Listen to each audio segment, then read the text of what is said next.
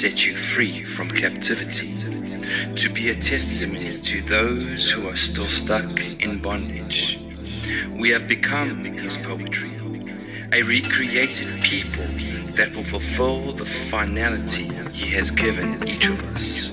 For we are joined to Jesus, the Anointed One. Even before we were born, God planned in advance our destiny and the good works we would do to fulfill it. We are,